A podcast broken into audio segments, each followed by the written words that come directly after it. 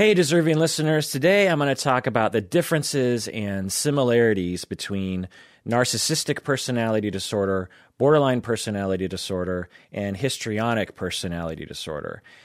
Everything I'm about to say in this uh, episode is completely my opinion. Other clinicians will likely disagree with me. Some will agree with me. Some will disagree because these labels are constructs. They're not scientific, hard science things. So there are things that we socially construct in our profession and in academia. And so, by definition, you're going to have different opinions about them. So, just take all that into consideration. And all this is based on 20 uh, something years of me studying these personality disorders and treating them and getting supervision and consultation around people who present this way. So, my uh, my thesis in this episode is that narcissistic, borderline, histrionic, they're really very very similar. There's a lot of overlap. In fact, research shows that among narcissistic and borderline, 25% of people will have be they'll be diagnosed with both. So 25% of people with narcissistic will also be diagnosed with borderline. It's not always the case, but one one you know research study found that. Also, culture plays a role in our conceptualization of some of these personality disorders. I have found that when you present the exact same presentation and then at the end of the presentation you reveal the gender you say you know you, you, you do the same presentation and at the end of the presentation you're like and this client is a male the the clinicians in the audience are Uh, much more likely to say, oh, narcissistic. Whereas if you say at the end of the presentation, this is a female, they're much more likely to say borderline, sometimes histrionic. So it, it, it's affected by the bias of the assessor and our genderizing of everything. Okay, so for narcissistic personality disorder, borderline personality disorder, and histrionic personality disorder, they all have very similar uh, beginnings. They, the children, the people when when they're younger have very similar experiences growing up. There's slight differences uh, commonly, but really the you can generalize pretty well in that they all experience mistreatment either through abuse early in life or neglect early in life or abandonment or other kinds of mistreatment. Sometimes this mistreatment is quite obvious, like being sexually abused or physically abused. But sometimes it's less obvious, like if a parent was depressed or you your family were refugees from war or something. So you might look to your family and you might think, well, I love my family. My family's been really great. But you, because your family was great, but there were things that resulted in your parents' ability to care for you as a child was compromised, and therefore you are at greater risk of developing a personality disorder.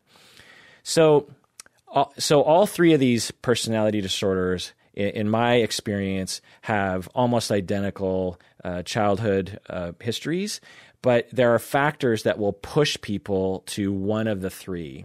And there are many, many factors, of course, and people are very complex and it's a system. So there's like the child is interacting with the family system, which is interacting with society, which is interacting with, you know, culture. And, you know, there's a lot, there's billions upon billions of factors, and there's no way to reduce it all. But in a nutshell, it all depends on what the child learns in terms of how they get love and attention and how they cope.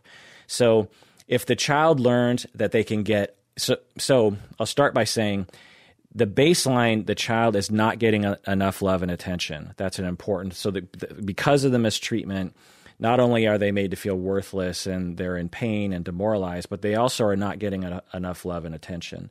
And so the child will figure out ways to try to get a little bit of love and attention from parents or caregivers or other people. So it, uh, if it, during childhood, if the child learns that they can get a little bit of love and attention by being the star and being awesome, or by being hyper independent, like I don't need anybody, I'm fine, even as a even as a young child, then that child will likely develop narcissistic personality disorder if the child learns that they can get a little bit of love and attention by being hyper aware of the emotional state of their parents or their caregivers, then they are likely to develop borderline. This is a preoccupied attachment style, if you're familiar. And narcissistic is associated with, with avoidant. Whereas if the child learns that they can get a little bit of love and attention by being seductive or highly expressive with their emotions, then they're likely to develop histrionic. So again, the keys here are that the people are as young children, we're talking like, you know, pre six years old, they are mistreated somehow, which leads to one, they're being taught that people would not really be there for them unless they took drastic actions to get whatever little bit of love and attention that they can get. Um, and the mistreatment also re- results in that they weren't given a chance to develop a sense of self. So they they can't soothe themselves. They don't really know who they are, and they, they're not really connected with their emotions. They don't really know what they want. This is a very important stage of life that kids are given the opportunity to develop a sense of self uh, early in life, uh, say, you know, between the ages of three and five, two and five, or something. And when you're neglected, you're not given a chance to develop that sense of self. I've talked about it in other podcast episodes, so I won't go into too much detail here. And so, because of this mistreatment, and because they have insecure attachment, and because they lack a self, they need to figure out a way to cope with all that because it's very painful and very scary and very lonely. And so, uh, one, the they they need to cope with the fact that they're not able to get their needs met. So children have needs for attachment, right? They need to ha- feel secure and loved and safe. So they they need to develop some way of coping with that. And also, they need to develop some way of coping with the fact that they don't really know what they want, they don't really know their emotions, and they don't really know how to soothe themselves. So they do a lot of trial and error.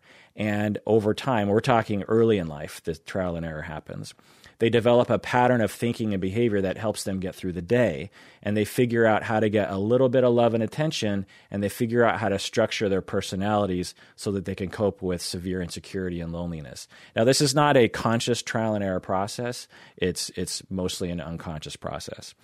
These patterns uh, in in the children become fixed over time, particularly because they often grow up in fairly stable uh, systems where their mistreatment is sustained over time. And so they develop a fixed personality and a fixed attachment style and a fixed way of coping with all this terribleness that is functional when they're children because it's absolutely the only way that they can get love and attention. It's the only way they can cope. But then when they go into adulthood and they actually move away from the mistreatment, move away from the abuse, they still retain that personality. They still retain that attachment style and that coping style and it becomes dysfunctional usually for them at that point. All right, so let's get into the different personality disorders. So I'm going to describe all three in the same sort of way to help delineate the ones and also show how they're very similar. So, first we have narcissistic personality disorder. For people with narcissistic, they figured out that they can get a little bit of love and attention if they uphold a superior attitude and persona. So they prop up this grandiose false self and they actually manage to get a little bit of love and attention. Whereas if they didn't, you know, come across like a superior being, then they don't get any love and attention. And they also figure out that they can get a little bit of love and attention if they suppress their attachment needs. So if they are pathologically independent, if they convince themselves that they don't need anybody, they're totally fine in their own, and they can they can live life without being attached to anybody. So that's how they deal with this uh, difficulty of getting love and attachment. They convince themselves they don't need anybody, and they also uphold this grandiose self and it can be summarized by the following self statement I will make sure that I am superior to others, so I will attract others to me, and so I won't be needy of other people because I'm superior. So that's, that's the self statement. And their superior is a defense against their feelings of inferiority, their feelings of emptiness, and their feelings of loneliness but it always backfires for them when they when they're when they're an adult because they tend to make other people feel very small and unsafe, which naturally pushes pe- pushes people away. And this perpetuates their feelings of inferiority and loneliness because everyone's running away from them. So they resort to defensively rejecting others and focusing on their grandiose self and convincing themselves they don't need anybody, which again pushes people away. And then the, the cycle just goes on and on and on. So that original mistreatment from their caregivers growing up, through their personality later in life as an adult, they tend to recreate that mistreatment in other people. So they their mistreatment is extended throughout their life until they recover. And again, since boys are socialized to be more independent, they're, they're more likely to develop narcissistic personality disorder. All right, what about borderline personality disorder? Well, for these people early in life, through trial and error, subconsciously, they figured out that they can get a little bit of love and attention if they, one, become hyper vigilant about the emotional states of other people. So they become hyper aware of the emotional state of their caregivers because then they are they are able to predict and manage what's happening and they don't focus on themselves by the way and two they figure out they can get a little bit of love and attention if they micromanage that emotional state in the other person in for the benefit of keeping that person uh, stable and close to them because they need their parents to be stable and close to them. Now, it never really succeeds because the parents are struggling or the caregivers are struggling with whatever they're struggling with. But they get a little bit more love and attention, a little bit more attachment security when they're hyper aware of what the other person is doing and try to control it through their own reactivity. This can be summarized by the following self statement I will make sure to pay very close attention to others so I can make sure that they won't hurt me. So that summarizes that. So, this hypervigilance is a defense against their feelings of abandonment primarily, and which results in also feelings of emptiness and loneliness. But of course, it backfires when they're an adult because they tend to make others feel rejected and unsafe. And this perpetuates you know as people move away from them they feel abandoned again and they feel lonely and worthless. So they resort to defensively maybe rejecting the person maybe moving on to a new person or trying to control the person and they they attach to people very quickly which eventually backfires because they tend to because of their personality and their defensive style they tend to make other people feel trapped and rejected and unsafe which again pushes people away, or at least they start to sort of move away. The person feels abandoned again, and, and the cycle just goes on and on. And since girls are socialized to be more dependent on other people, they're more likely to develop borderline personality disorder. But right from the beginning, I hope you can tell there are massive overlaps between narcissism and borderline. They're just they're just slight shades different. And a lot of people when I actually assess them and treat them, we find that they have some narcissistic traits and some borderline traits. Sometimes they're right in the middle, or sometimes it depends on what relationship they're in. If if a narcissistic person is involved with another narcissistic person, then it might actually push one of them to become more borderline. But I digress. Let's go into histrionic personality disorder. So, for these people early in life, they figured out that they can get a little bit of love and attention if they one get people to notice them. They they need people to notice them, and when they're when they're children, and they can be very expansive with their emotional state or seductive through sex or power or some other method. They figured out that if they become very noticeable, then people will actually turn to them and pay attention to them and maybe give them a little bit of love. And when they were children, if they didn't do that, they wouldn't get any love and attention, or very little anyway. This disorder can be, or this condition, this personality type, can be summarized by the following self statement I will make sure that people will notice me so they won't ignore me and eventually hurt me. So these people hyper communicate their emotional state to other people in an attempt to draw people towards them. This is all a defense against their feelings of being invisible, not being good enough, feeling empty, and feeling lonely. But of course, like with the others, it backfires because they tend to make other people feel invisible, ignored, and unsafe. So I hope all, an, another uh, parallel here that you can see between these different disorders is these different personality types is whatever they're feeling and ter- you know they're feeling abandoned or they're feeling ignored or they're feeling um, unimportant then they tend to do things that make other people feel like the way they do on the inside. This is a very common psychodynamic uh, process that people have been noticing for decades in the psychodynamic world.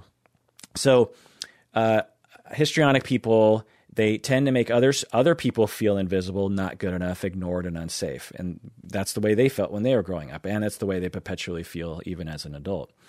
And by making other people feel not good enough and invisible or not, and not mattering, then uh, this pushes people away, and this this causes the histrionic person again to feel lonely and and not and as if they don't matter to anybody.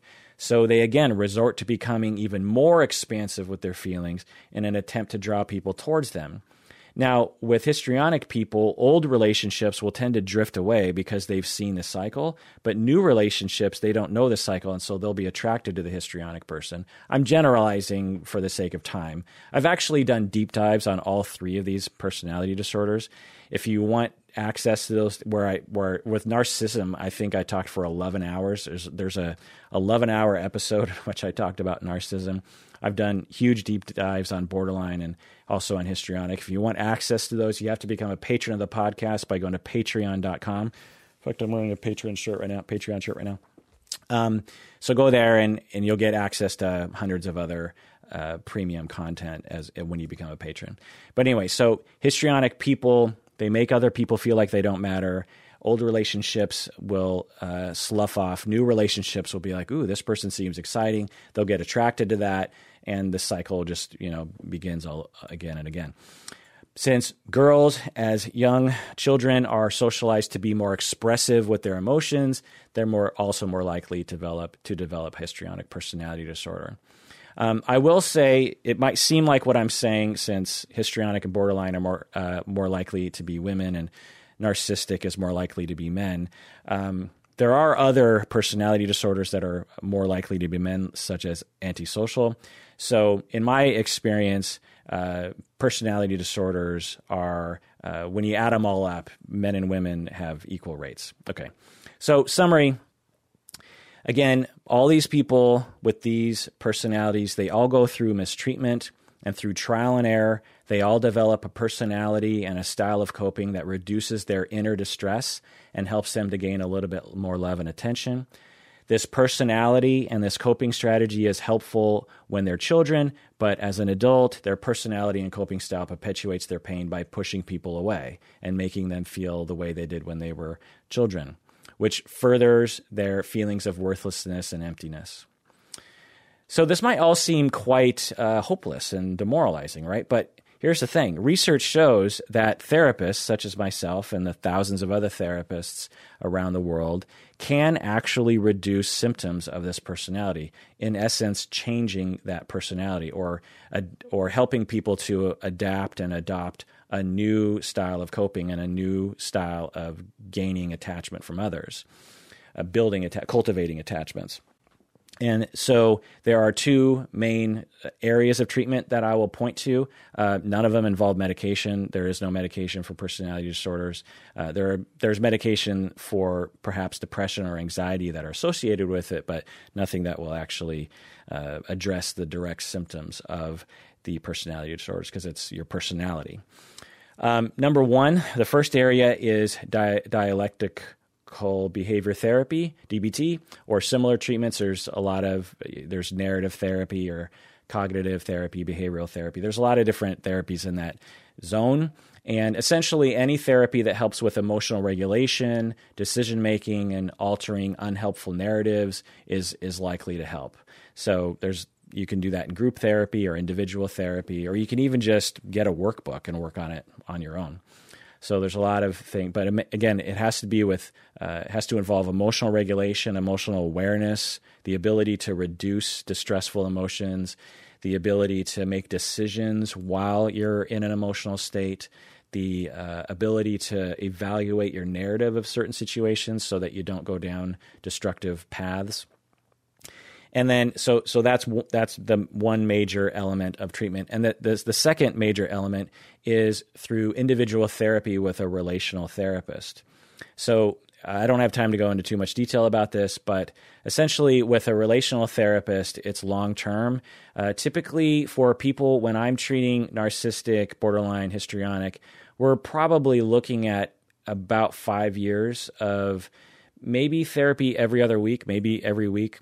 Um, I tend to operate with clients every other week uh, currently. It's just kind of my situation now. But anyway, uh, it takes a long time, and the reason is is because the the person might not have ever had in their life a stable attachment with uh, with a person with whom they could feel like they really matter and that they're not going to be abandoned and that someone that they can really depend on. And so through that relational experience with the therapist, we call it a corrective experience, the client internalizes that experience and begins to feel better about themselves. And they also actually start to develop a sense of self. These are very difficult things to do that take a long time, and you can't just use CBT to do that. This is, this is something that alters the personality. Essentially, you're giving them a chance to go back in time and go through developmental stages that they were robbed of when they were younger. And so the therapist is uh, has to be very particular, though. You can't just go to any therapist because not every therapist knows how to do relational therapy. Relational therapy is very taxing on the therapist because with borderline, with narcissistic, with histrionic, often the client will start involving the therapist in the client's inner life, which often can involve the therapist being targeted by the client with some hostility or great hostility at times. And so the therapist has to be extremely aware of their countertransference. They often have to be in supervision or consultation themselves and experienced with uh, noticing reenactments that clients will will recreate. And uh, through that um, maturity and differentiation and ability to handle your countertransference, the ability to conceptualize what's happening, um, the the therapist is able to stay present and stay close and not distance and, and stay compassionate, uh, but at the same time, not incur too much distress themselves and, and not reject. Um, when therapists uh, are not trained and not able to do this kind of work, what often ends up happening is the histrionic, narcissistic, borderline client will, again, through their attachment style, through their coping style, they will tend to uh, make the therapist feel bad about themselves, feel unsafe. The therapist will push away, um, either emotionally or you know by getting rid of their compassion, or even literally terminating with with the client. And this furthers the damage to the client and just further uh, uh, tells the person with the personality disorder that they can't really depend on anybody, and it just furthers the damage. So, again, you have DBT and similar treatments for emotional regulation. And then, two, you have uh, individual therapy with a relational therapist. I've treated many people with narcissistic, borderline, and histrionic. It takes a while, it's hard work. Um, for both the client, mainly for the client, but also for the therapist. It's it's not easy work for the therapist, but man, is it worth it? It is a wonderful, wonderful thing to see somebody uh, develop a sense of self, to develop self esteem, to be able to feel for the first time in their life that they're worth love and attention, and to be able to generalize that that ex- secure attachment to other relationships in their life, to start building their life back up. It's just a hugely gratifying thing, and that's why I specialize in that because it's it's a challenge and um, so worth it. Uh, it's just such a great thing. So if you're out there, uh, don't be demoralized. Find either a DBT or a, a personality disorder uh, CBT specialist, or or maybe even a narrative therapist, and also find a relational therapist who knows how to treat personality disorders. It's hard work, takes time, might cost you money, so worth it. All right. Well, so that does it for that episode. If you're watching this video on YouTube on my regular uh, YouTube channel, Psychology in Seattle, uh, I'm also posting all of my face videos, shall we say, on another YouTube channel called Psychology in Seattle Videos. So please subscribe there. Also, as I said, become a patron of the podcast by going to patreon.com. There you'll get access to hundreds of patron exclusive episodes, many of which are dealing with personality disorders. But we do episodes on lots of different things. So become a patron of the podcast by going to patreon.com. That's how I know you like this sort of thing, and I will continue to do more. Thanks for joining me. Please take care of yourself because you deserve it. You really, really do.